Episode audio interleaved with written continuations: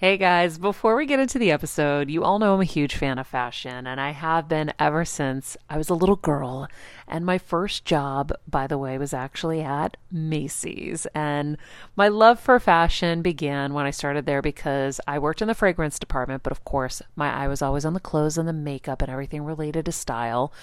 But here's the thing my relationship with Macy's didn't end once my days of asking people walking by if they wanted to sample the latest scents came to an end.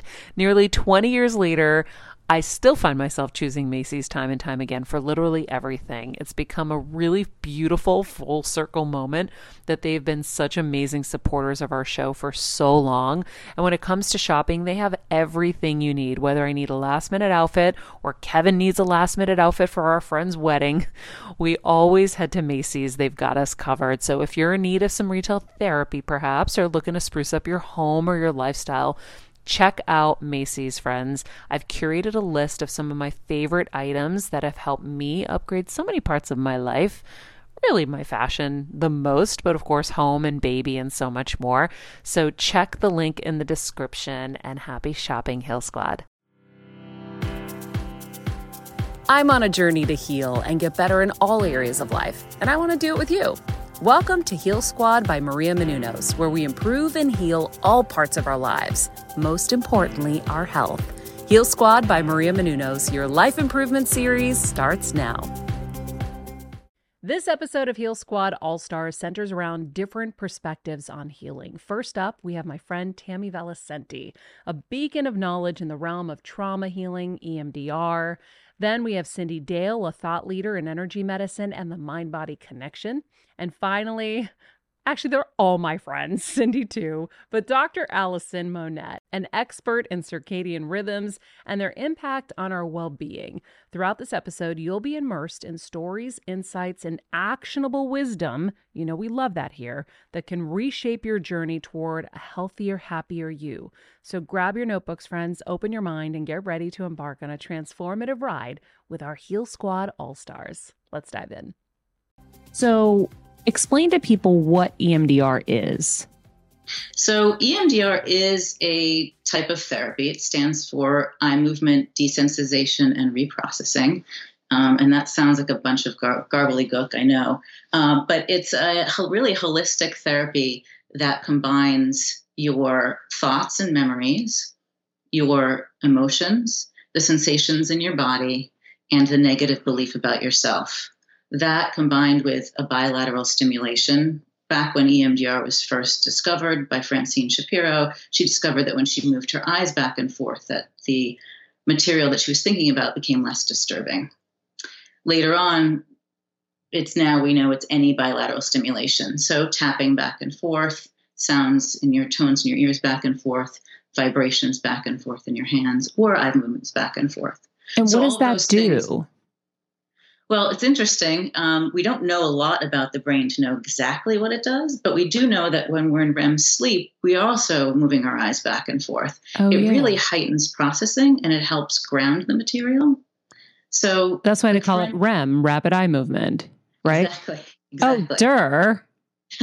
and that's when we're dreaming and processing material and storing it away. Huh. So when you think about trauma, it's trauma is not um, stored like typical memory. Oftentimes, it's not stored at all. It's why people say, you know, I'll ask you, I'll experience something traumatic. Yes, and I, am experiencing it every day. So is it just kind of floating on top of everything? Exactly. That's perfect way to say it. Exactly. Wow. And then by and then EMDR therapy by um, connecting it to emotions, sensations in your body, negative beliefs, it helps to ground and store that information. Wow. Mm-hmm. Mm-hmm. So, what is a typical session like? Like a first session with someone? Mm. First session is is like any other first therapy session um, really t- history taking. A lot of people will ask, you know, so what what are what are the issues? What's the presenting problem? I'm actually not interested in the presenting problem at all. I know that sounds a little strange, but I want my eye on the prize. I want to manifest the um, our goals uh, and start doing that as soon as possible. So my first question, or the the most important question in the first session, is. Um, how do we know when we're done with our work here? What's different? What feels different? What, what, what what's different about what you're experiencing in the world, in your body? Um, so in the first session, yes, history, um, goals, um, some education about EMDR, and then second session we may be talking about uh, resource installation. We may do a safe place exercise which helps you get used to the EMDR process. So we would target a safe place with all of the positive emotions and the positive sensations in your body. And it would look like a typical EMDR session with the bilateral stimulation um, and with the processing, but with a focus on on the positive. And once the person is is resourced, and that may take a few sessions or it may just be one session depending on the individual, then we get into the processing of more, more difficult material, really what you came there for. Are you using different versions of the bilateral movement for different people? Or is it are you just using the eye movement? Are you using tapping on sides or ear sounds? Good question. That really depends on the, right. It depends on the person's comfort. So there is a device that looks like a Walkman. Um, it has headphones and then buzzers in your hands. Some people choose just to listen to the the buzzing back and forth. Some people choose to just hold the buzzers. Um, I work some, with some other people. Um, I work with people internationally and nationally. Um, so they may order that device, or a lot of times they may just do the tapping back and forth. They find that just as effective. Um, Literally just tapping your own shoulders, basically. Yes. As you're thinking about the trauma.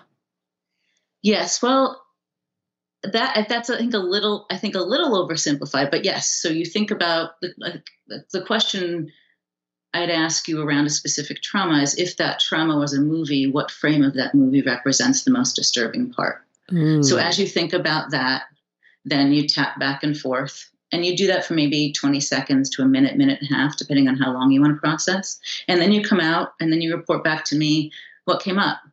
Oh, I really got a hot flash. I'm really enraged, um, or I have X, Y, and Z memory. Um, and then we're going to intervene just a little bit. Mostly, we're going to let your body and your brain mm-hmm. do what it needs to.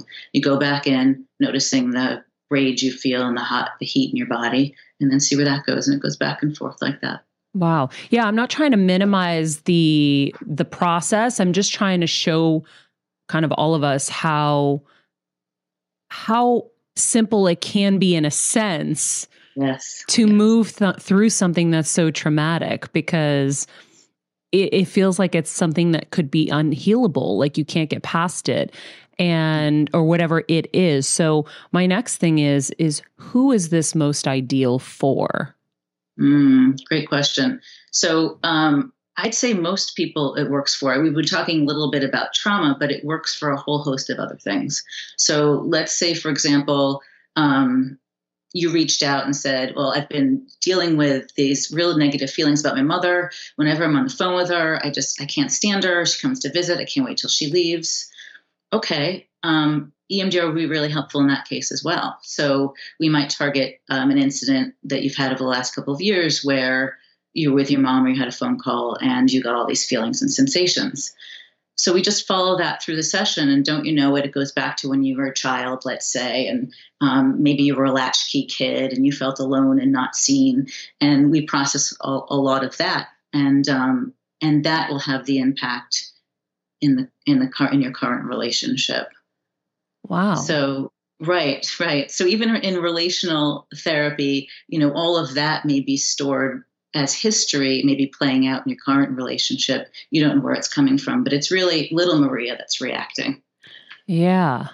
You know what I'm saying? Yeah, totally. Well, because I'm trying to figure out. I mean, I know that from my research, you know, rape victims, sexual assault, returning soldiers with PTSD, but, yeah. you know, there are so many of us, everyone's in pain Everyone yes. has some level of suffering, whether yes. it's your mom was diagnosed with brain cancer, that's a trauma, right? Absolutely. Um, or whether um, you've lived in fear because you felt unsafe as a child and that has built up and you know i'm seeing it so clearly now literally like a covering because mm-hmm. it it shades everything you do in your life it does it does. I worked with someone years ago who used to say, My trauma affects the way I brush my teeth. When you're on the go 24 7 like me, guys, finding ways to make life easier is so important for my health and sanity.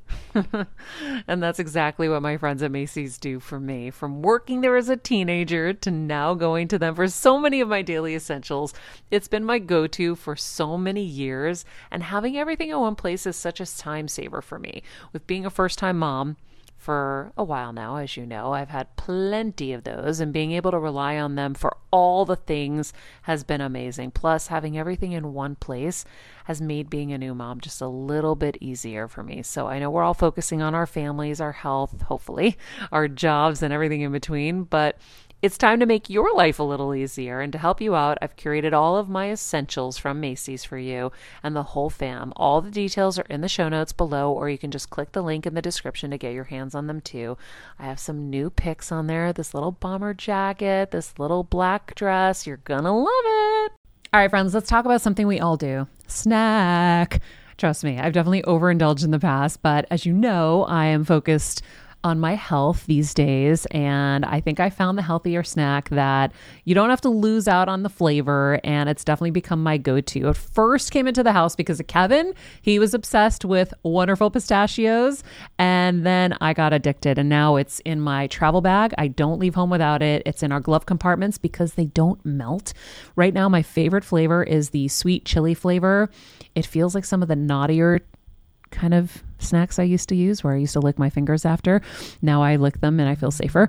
Um, plus, Wonderful Pistachios is one of the highest protein nuts. Each one ounce serving has six grams of protein, giving you over 10% of your daily value. That's crazy, guys. So if you're looking for the perfect snack, trust me and head over to www.wonderfulpistachios.com to snag a bag of wonderful pistachios. You're going to love them.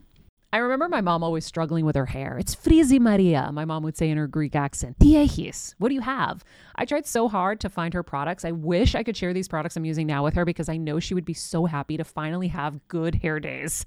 I've always believed that hair is a woman's best accessory, and with Ouai's new anti frizz cream, you can ensure that your hair always looks its best without the frizz stealing the spotlight. It's a lightweight cream that not only provides immediate frizz control, but also helps prevent heat damage. And get this, it lasts up to 72 hours. That's three whole days of frizz free, gorgeous hair. Ouai seriously has some of my favorite products for taming the frizz. Pro tip one of my biggest discoveries is using the Ouai hair oil on the ends of my hair before I dry it. Let me tell you, it's a game changer. Once it's dry, my hair looks so smooth and polished, I don't even need to do anything else. It is incredible. I love it. Frizz free, up your schedule with Ouai. Go to the Ouai.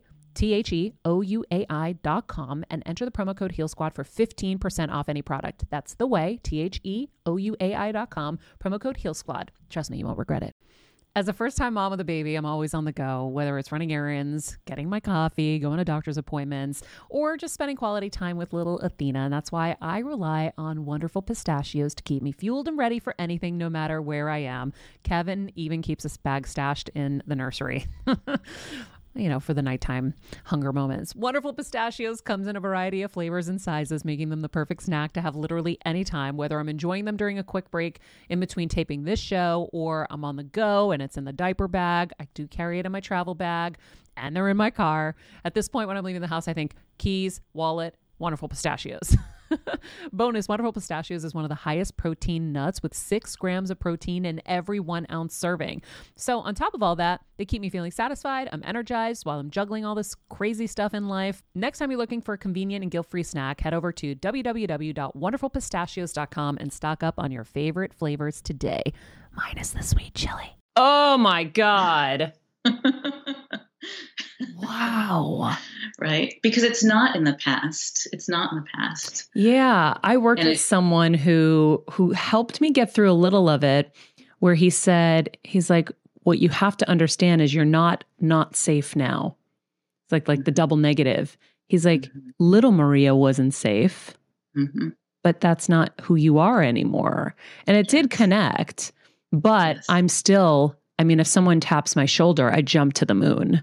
I still have such reflexive like fear and just you know mm-hmm. i'm always mm-hmm. i'm always like on edge and nervous and yes and yeah fearful that something's yeah. happening or going to happen yes Yes. And I think what you experience is what most people experience, which is I understand it, it makes sense to me, and I'm still reactive. I'm still yes. having difficulty sleeping, or I'll still jump if you touch me from behind. Yeah. All of that. Because because it's literally, you know, um, it's literally stored in your body on a cellular level. Yeah. And and when you when you process it in a holistic way using your body, um, and there's other ways to do it uh, as well. You know, PE will take care of it, but that's a lot of homework.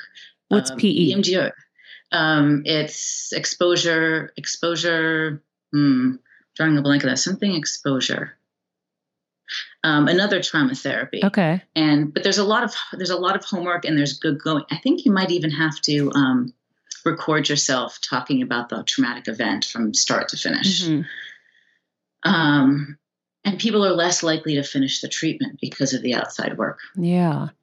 I also I think it takes more sessions. I wonder why I'm sure at some point you started with the event and now mm-hmm. you've shifted to what result you want with your patient, right? And focusing on that. Like if it was me, you would say, you know, what's your result that, you know, what are we working towards? And I would say, I don't want to be scared every day.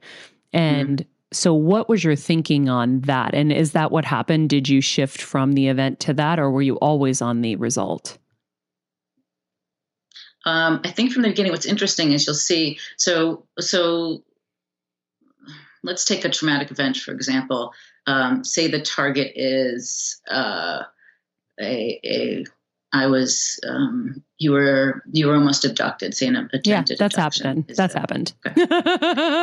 a couple times. oh, geez. Yeah. Oh, that sounds horrific. Yeah. Okay. Um, so the focus is the worst part of that event and the negative belief about yourself. Let's say the negative belief is um, I'm not safe anywhere, or I'm not good enough, or I'm not worthy, something along those lines. Um, we also want to look at the positive. What do you want to believe about yourself when you look at that event? That I'm strong enough to survive it and and yeah, yeah. and get out of it yes. if something was to happen.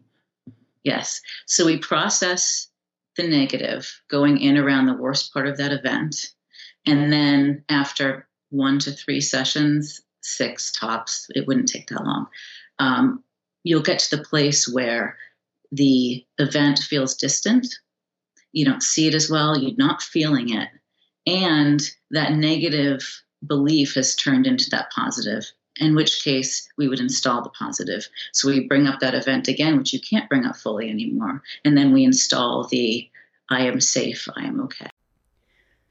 Tammy takes us on a journey through the holistic approach of eye movement desensitization and reprocessing EMDR therapy, unveiling the incredible potential to reframe traumatic memories and transform our beliefs from negative to positive. Next up, Cyndi Dale. I get the elemental world, mm-hmm. right? Because we're living in it, we can understand it, it, feel it's and touch it, it's all here.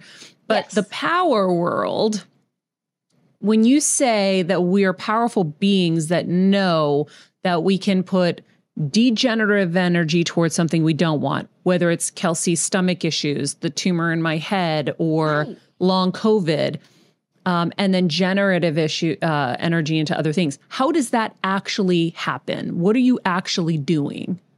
You're literally declaring inside of yourself that you want the forces that are in this plane on this earth to be in a place that is going to give you healing and transformation. You know, part of why it doesn't make sense is that we typically read about these kind of events, especially in spiritual tracts or religions from thousands of years ago. Right? We go, Jesus raised the dead. Well, I don't know how to raise the dead. So let's just be clear about that. All right. but honestly, when you read about these events that used to happen where healers, shamans, gurus would just say, let the tumor disappear. But that stuff still appears in our world. It's just a lot of times people don't really have a, you know, kind of a picture or a description of what's happening mm-hmm. with that. And I know I've studied in really unusual places on this planet, jungles and savannas and the desert and with different kind of healers and shamans and I've watched them go, wow, they just healed that person. Or or they just like help this person understand something. Um, I, for instance, was talking about this when I was teaching a class at a college, which is not usually where you talk about these things. Mm-hmm. And I was talking about how there's, if you keep it simple, there's forces that are always available. We see them in nature, right? Tree falls in the forest. Aren't there degenerative forces decaying it? Uh, a seed is planted in the soil. Hmm, there's generative forces helping to grow it we just typically describe those forces as microbes or sunlight or water. But what if there were really big forces that were helping nature to do these things? So, a woman came up on break one day, a lunch break, and she had this growth on her wrist. It wasn't cancerous, it was a growth, but you could see it. It was sort of like a half of a golf ball or whatever, right? And she goes, Well, it's a fatty tissue tumor. You know, how does this work? And I honestly wasn't really trying to do something major. I just said, Well, now from the power perspective, think of it as nature. You're just a little screwed up here. You've got a, an, a big energy. I see them like tubes of energy in my head, a big tube of energy growing that. And your immune system doesn't you know it's sort of like ignoring it so so it's sort of that that that tumor that cyst is hidden and i said what if you just think hey my higher self god whatever word you want to use let's just flip those around honest to gosh maria that that cyst disappeared in front of I, you in front of me i was probably as shocked because I wasn't really trying to do that. I was trying to say, this is how it works. And it just went down, just went down, just disappeared. And again, try this at home, but I can't guarantee results. wow. But see, even just that explanation makes this so much clearer to me because also when you think about the tubes, so this large tube is feeding that fatty tissue.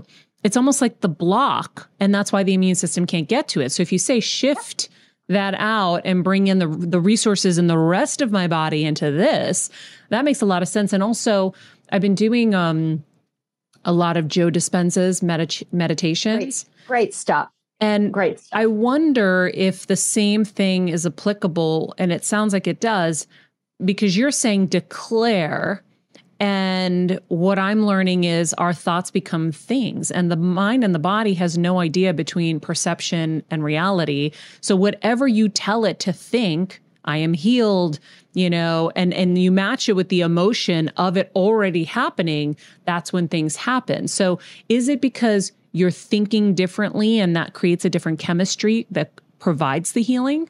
Yes, it literally creates a different chemistry. So look at those studies of, uh, you know, a person with multiple personality disorder, you know, which is the old term for it. There are studies that show when, like, if Cyndi were being Ava right now, okay, maybe I need glasses. When I'm being Cyndi, I don't need glasses.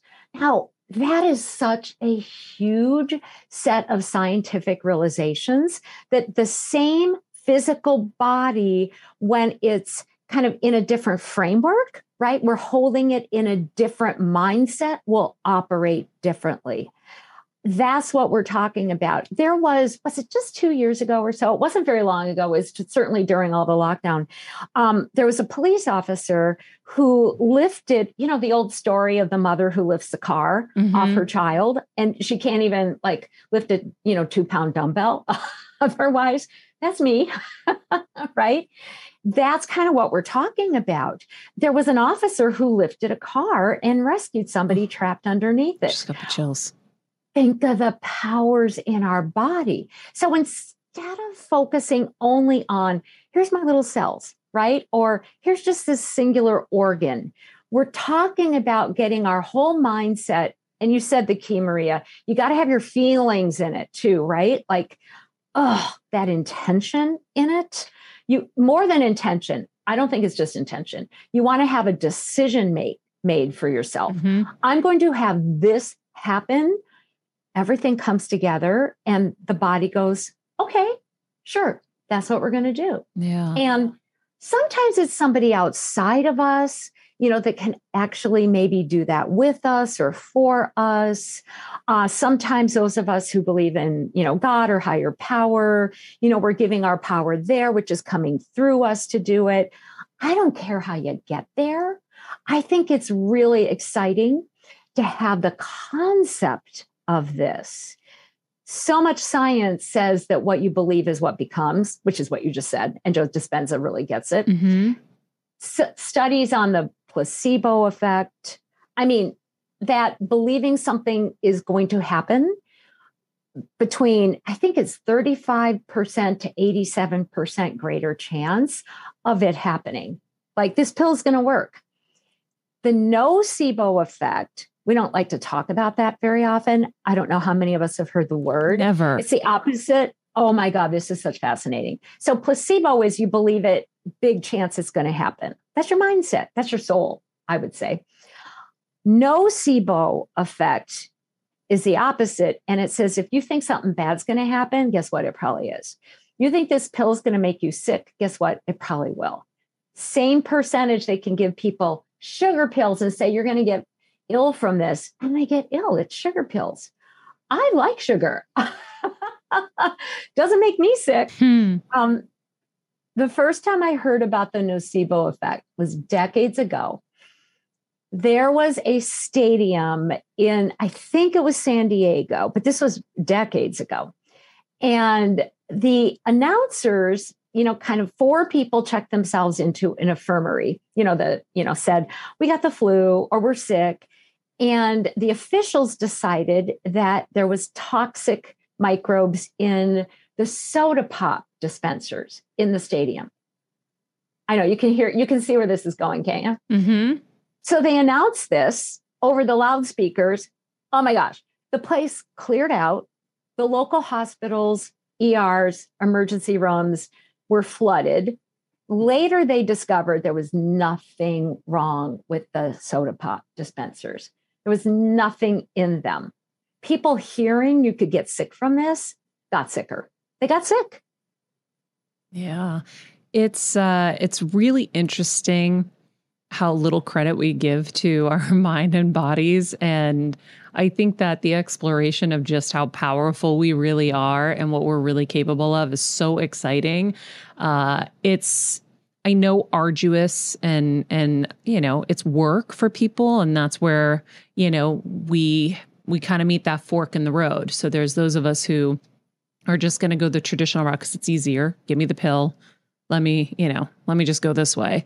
But I think you can also simultaneously hold space to be going this way and learning and exploring and trying. And uh, and I think it's I think it's just so cool because it really is what you believe will be. When I was having surgery, just before I had surgery, Tony Robbins said, "Whatever what you believe will be, honey." And I was like, Huh. Okay, I believe that. We had uh, Sage and Serena Dyer on the show, Wayne Dyer's daughters. They wrote a book recently, and uh, was it Serena? I think it was Serena that had um, some condition. Oh, What the was it? bumps. The It was- bumps. yeah, yeah, yeah. It was Serena. She had. She grew up. She had like it was like a rash. Yeah, she had these bumps. Yeah. She called them her bumps, and you know, it was you know a whole thing. And one night, she told them something like, you know, bumps. You know, it's time for you to go. Mhm. and they did. I mean, it, it's it's wild, but ever since she said that, and that's why I love talking about this stuff because you kind of see what's possible when you see people do the impossible. And so ever since she said that, I have my practices where I talk to my things and and I'm like, yeah, go away. Thanks for what you did. Appreciate you. You were great. Taught me a lot of lessons. Time to go. I love how Cyndi guides us through the intricate landscape of beliefs and intentions, showing us how these energies can shape our health, our experiences, and our reality.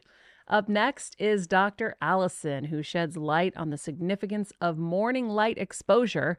I'm doing it every day with baby Athena and resetting our internal clocks for optimal health, ensuring that our bodies dance in harmony with the natural rhythms of the world around us. And before we get to her, I just want to tell you, friends, I'm sure you've been hearing the Just Thrive ads throughout the shows.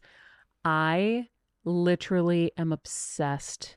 I didn't do it consistently enough before I met Tina. And after I met Tina and I understood more and learned more about how to use it and that I could have more than one in a day, my stomach has flattened out. I feel great. I used to have all this weird swelling and throbbing because I have some other little conditions I'm trying to heal in my intestines and my stomach and that's all gone. So I cannot tell you guys enough how much it's changed and helped me. I also threw in the Just Calm because why not? And that's also helping me too. I love that my little vagus nerve is happy every day.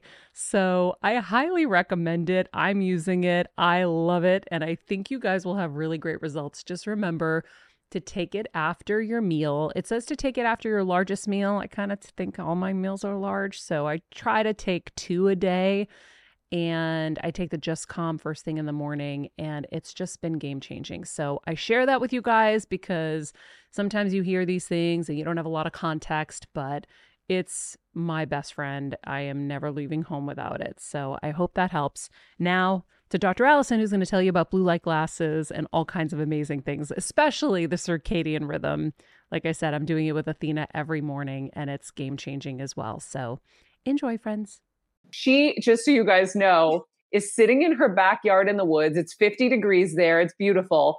But she had to set up her Wi Fi just to do this because she doesn't have Wi Fi in her house because she knows from her research how intense we are surrounded by all this light, all this, you know, unnatural light, all these Wi-Fi, all these devices.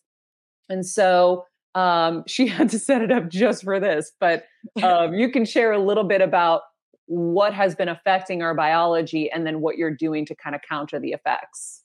Yeah, yeah, yeah. So um you know the the really important thing that I started recognizing was that when patients weren't responding how I expected them to respond, I started digging, digging into their lifestyle more, really trying to understand what was happening. And it really started eh, to be noticeable around 2013, 2014 that I was getting patients that just didn't seem to be responding like I had it like normally expected. And what seemed to be a real commonality was what they were doing in really their daily life, how they were operating in their daily life. These were a lot of people who had to use their computers for work pretty exclusively. Um, a lot of them were not getting outside very much, stuck inside, really poor sleep cycles. I mean, a lot of common links and and I feel like we could probably think about our daily life and how tuned that is to the normal so to speak and that's kind of now the normal right that we aren't really thinking about how we're living our day because the day really for most people is you know, you wake up in the morning, you, it's a crazy morning, you're getting to, to your day or whatever it might look like, work, school. There's not really any time to think about what's happening in the morning. You do your day. Maybe the first time you have a moment to relax is at night. And maybe by then it's already dark. So so I say that because I really started recognizing it. I would say that I even didn't fully understand the breadth of it until a few more years into really thinking about it. And I blame, I, you know, I, I, actually had my daughter in 2015. So it was a little bit of a distraction from research. And I say that because I love to read, I love to research. I just, uh, I, I have a huge library. I mean, and, and I took a little pause in those years because there wasn't a lot of extra time. And then once I came back to having a little bit more time as she grew older. It was really 2018, 2019 that I started recognizing like this was a big problem. But then I even realized for myself that like how how do you even start to fix this? How do you start to understand this more? So I actually started looking at my patients and having them do testing to evaluate their circadian rhythm. And as I started testing it in all of my patients, that really just blew my mind how abnormal everyone's circadian rhythm was.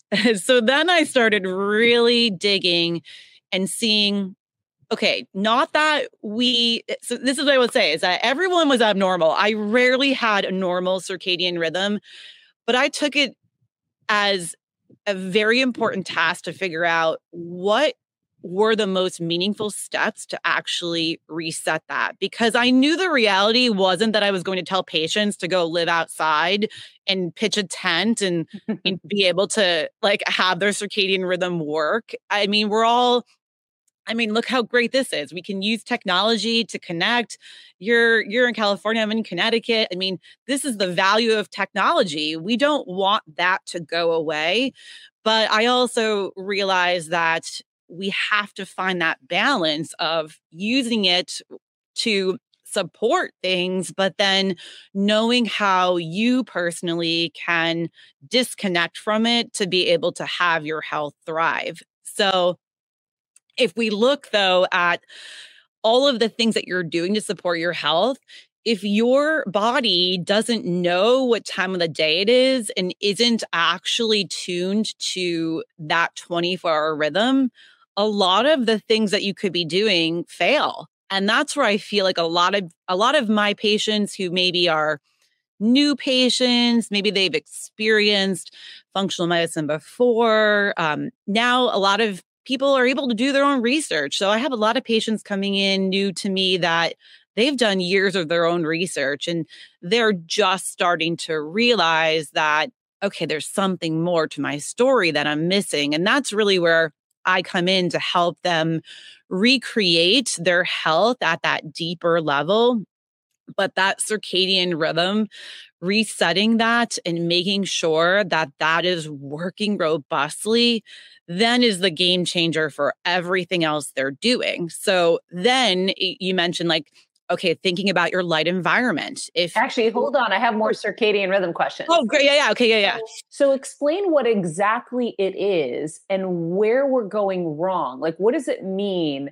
That our body doesn't know what time it is. Okay, yeah. Yeah. So, actually, I mean, this is really cool science, but we are all built with a central clock in our brain. It's called the SCN, the suprachiasmatic nucleus it helps run our entire body. Every cell in your body actually has its own clock and there there are clock genes in front of every set of genes like our body tunes to that central clock in our brain. Now, in a good working body, that clock is set every day by your environmental cues. It wants to run at 24 hours. And that's because our light and dark schedule is 24 hours. But our circadian clock only runs in that 24 hours if we set it with light and darkness. If we do not, then it will run out of tune. And if that brain clock runs out of tune, it will not sync with our peripheral clocks that are in all of our cells, all of our organs, all of our systems. It's, you know, interestingly, we we know these things work in all of our technology but we don't realize that what's running on our phone to tell us GPS is actually the reason why it works in our body too. We just have never learned these things and I really wish that we learned these things from when we were in third grade, fourth grade. Like, why are we not learning about these simple things about human biology from the very beginning? Because if we just understood that our body needs to be set every day with the proper morning light and and I say that because it cannot be just light that you see from inside your house. You know, it needs to be full spectrum unimpeded light that's going into your eyes but also on your skin if you can you know if it's if it's warm enough to tolerate it then you want your skin solar panel to get it too. But that actually sets your your body's clock to know 24 hours is starting. And as long as you pair that with proper darkness your body knows what to do at the right time every one of your cells, every one of your systems. It's an amazing thing that the body wants to work properly and it doesn't need much to actually set that. We run out of tune with every day we live if we don't actually set it every day. But How that's much time do you have to set it in the morning? Like, listen, people already can't get to work on time. They're like, they can't even eat breakfast. Like, we need them to eat breakfast too. And they can't even eat breakfast because, you know, they have to be at work so early and they're rushing. So, what is like the minimum amount they can do to set their reset their circadian rhythm, at least in the morning? Then we'll get to the night stuff. Yeah, you know, it's I can tell you from again working with patients, I am so surprised by how little time is actually needed to create a real actionable response. I always tell patients the same thing. I tell them to wake up around the time of sunrise and go outside for about 12 minutes. The purpose of that is to hope that all of your body's blood flow can get into that or flow through that retina and get that download from the sun at that time. However, when patients come back in, sometimes they'll say to me, "Well, I I got maybe 3 minutes, I got 5 minutes." A lot of times I have patients though that really feel so good doing it. They'll tell me they spend much longer than that 12 minutes.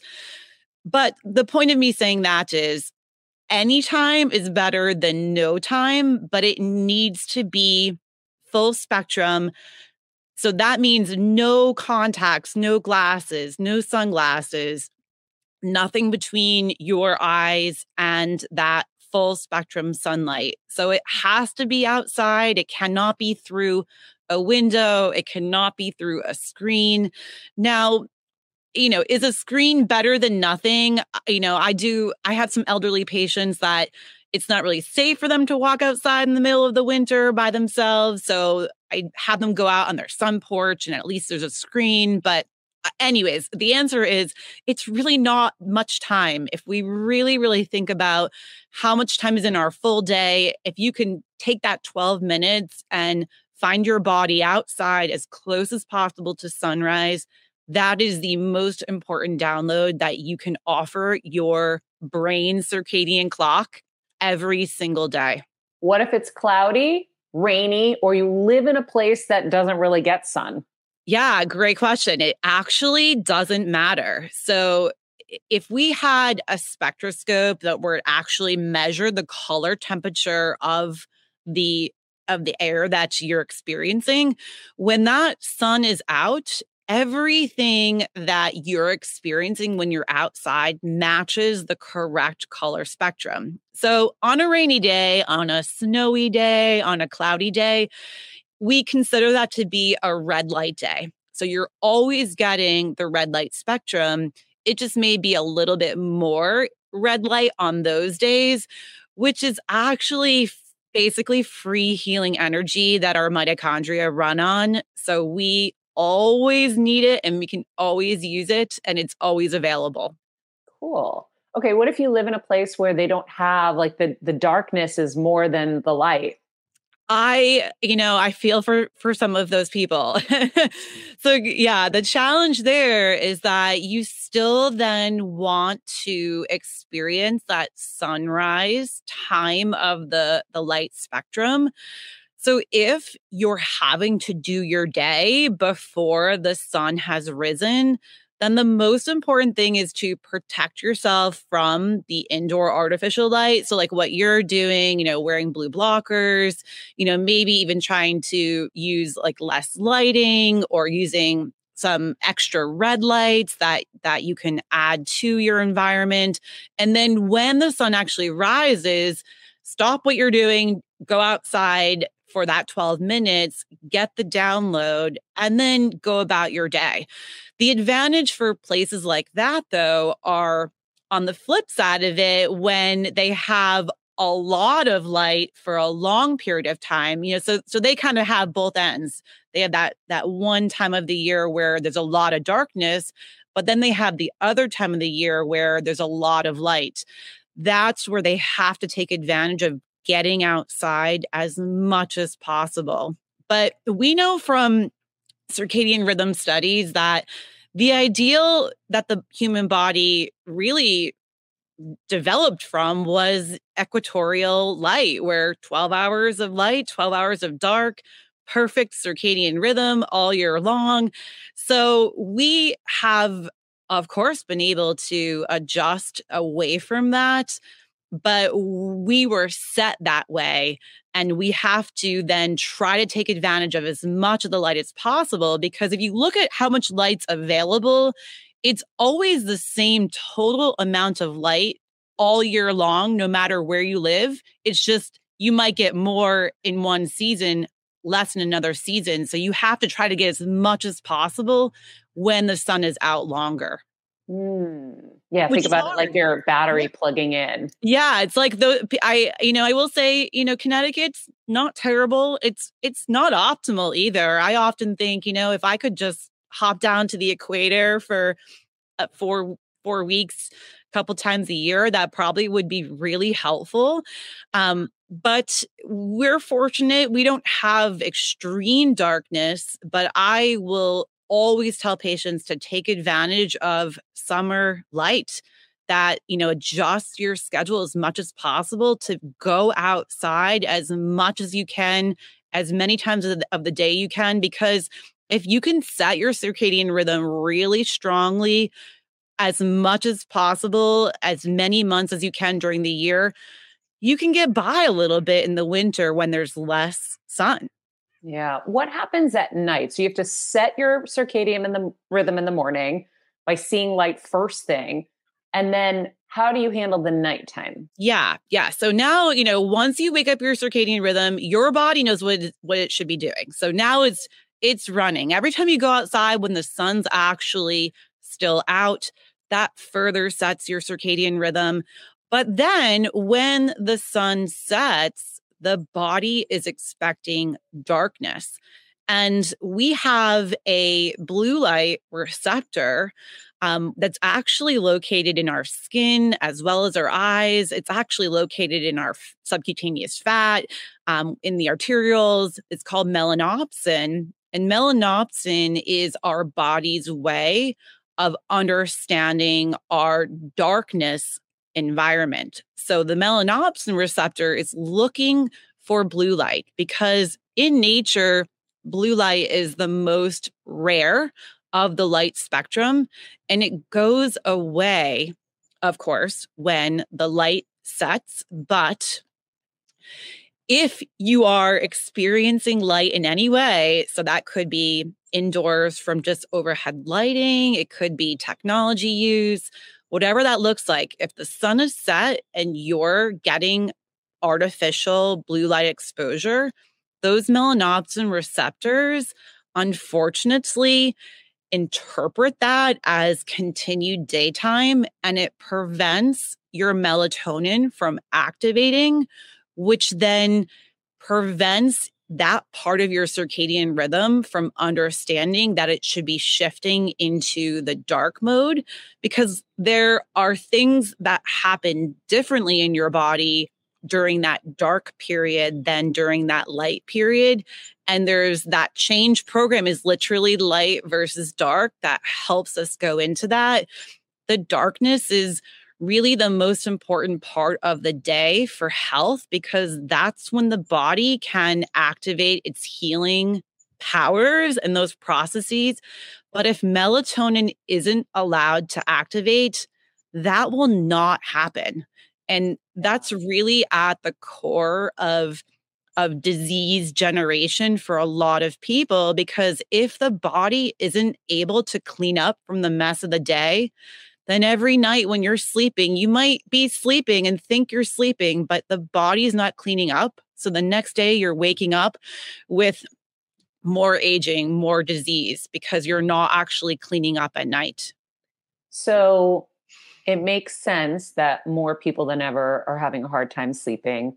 Um, Arianna Huffington did this whole book on sleep, and I remember she was saying, you know, you have to put your devices away. You have to actually go to bed um, early, and so the body does have this. But you know, we're on our phones, we're on Instagram, we're doing all these things till late, late at night. And then we wonder why we can't sleep. And then if you can't sleep, that's why the body isn't having its time to heal and to do all of its things. I know that you put me on a different lens at night. So explain. So I wear these during the day when I'm inside around light on technology.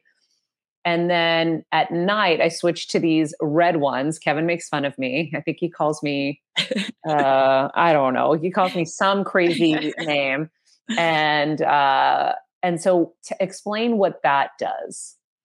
Yeah. So so think about, you know, when the light is out, so when the sun is out, blue light is always available, balanced in the full spectrum. So we are meant to experience native blue light, and that is magical for the body. It makes what happens during the day work correctly. So the blue blockers that you're wearing during the day, they generally I'll recommend offering about a 60 to 70% block. So like even if if you're um people watching, they'll probably notice that they have a little bit of color, a little bit of tint to the lens. That's important because most of, or should say, all of the clear lenses are likely not offering enough blue light protection for most people's brains. Um, it's offering some, but not quite enough. What we're trying to do is turn down the excessive artificial blue light that you're experiencing during the daytime, not to wipe it out completely, because again, we're actually meant to get some during the day, but but not any from the artificial spectrum. So when you're outside, the blue light is changing all day long. Every nanosecond, that blue light spectrum is different. And that's how our body knows what time of the day it is. So when the sun sets, that blue goes away completely. And then the melanopsin receptor can signal to actually activate your melatonin. So the red ones or the amber ones, they're 100% blue block. So now your eyes are not experiencing any of that artificial blue light. So your melatonin hormone can actually start doing its activation. And I say activation because I do believe we get a little confused about melatonin. It's actually uh, it's it is the hormone we think about for sleep, but it's really coded for its function during the day based on the light that we're experiencing and then it's activated at night once we are experiencing that lack of blue light. So, for example, you know, if you're inside, especially this time of the year, I mean, it gets dark so early. I mean, I'm still seeing patients after it, it turns dark here. And so it's important to then find that balance of how can you still live your life and and at least protect yourself in a way that can still offer you health. And the blue blockers are a great way to to help. It's still not perfect and nothing's as perfect as being outside, but it really helps. And I can see the effect on my patients' biomarkers, their symptoms, you know, how their body's recovering. So I do feel really strongly about the use of them. I even feel stronger about the use of them in in our younger population. So for those that are um, not yet with full myelination of their brain. So really for for most women who are less than 26 for most men that are less than 28 like it's very it's a very impressionable time for that artificial blue light to affect the brain. So they need to be wearing them even more than my 99 year old patient this podcast and all related content published or distributed by or on behalf of Maria Menounos or mariamenounos.com is for informational purposes only and may include information that is general in nature and that is not specific to you. Any information or opinions expressed or contained herein are not intended to serve as or replace medical advice, nor to diagnose, prescribe, or treat any disease, condition, illness, or injury, and you should consult the healthcare professional of your choice regarding all matters concerning your health, including before beginning any exercise, weight loss, or healthcare program. If you have or suspect you may have a healthcare emergency, please contact a qualified healthcare professional for treatment. Any information or opinions provided by a guest expert or host featured within website or on company's podcast are their own, not those of Maria Menounos or the company. Accordingly, Maria Menounos and the company cannot be responsible for any results or consequences or actions you may take based on information or opinions.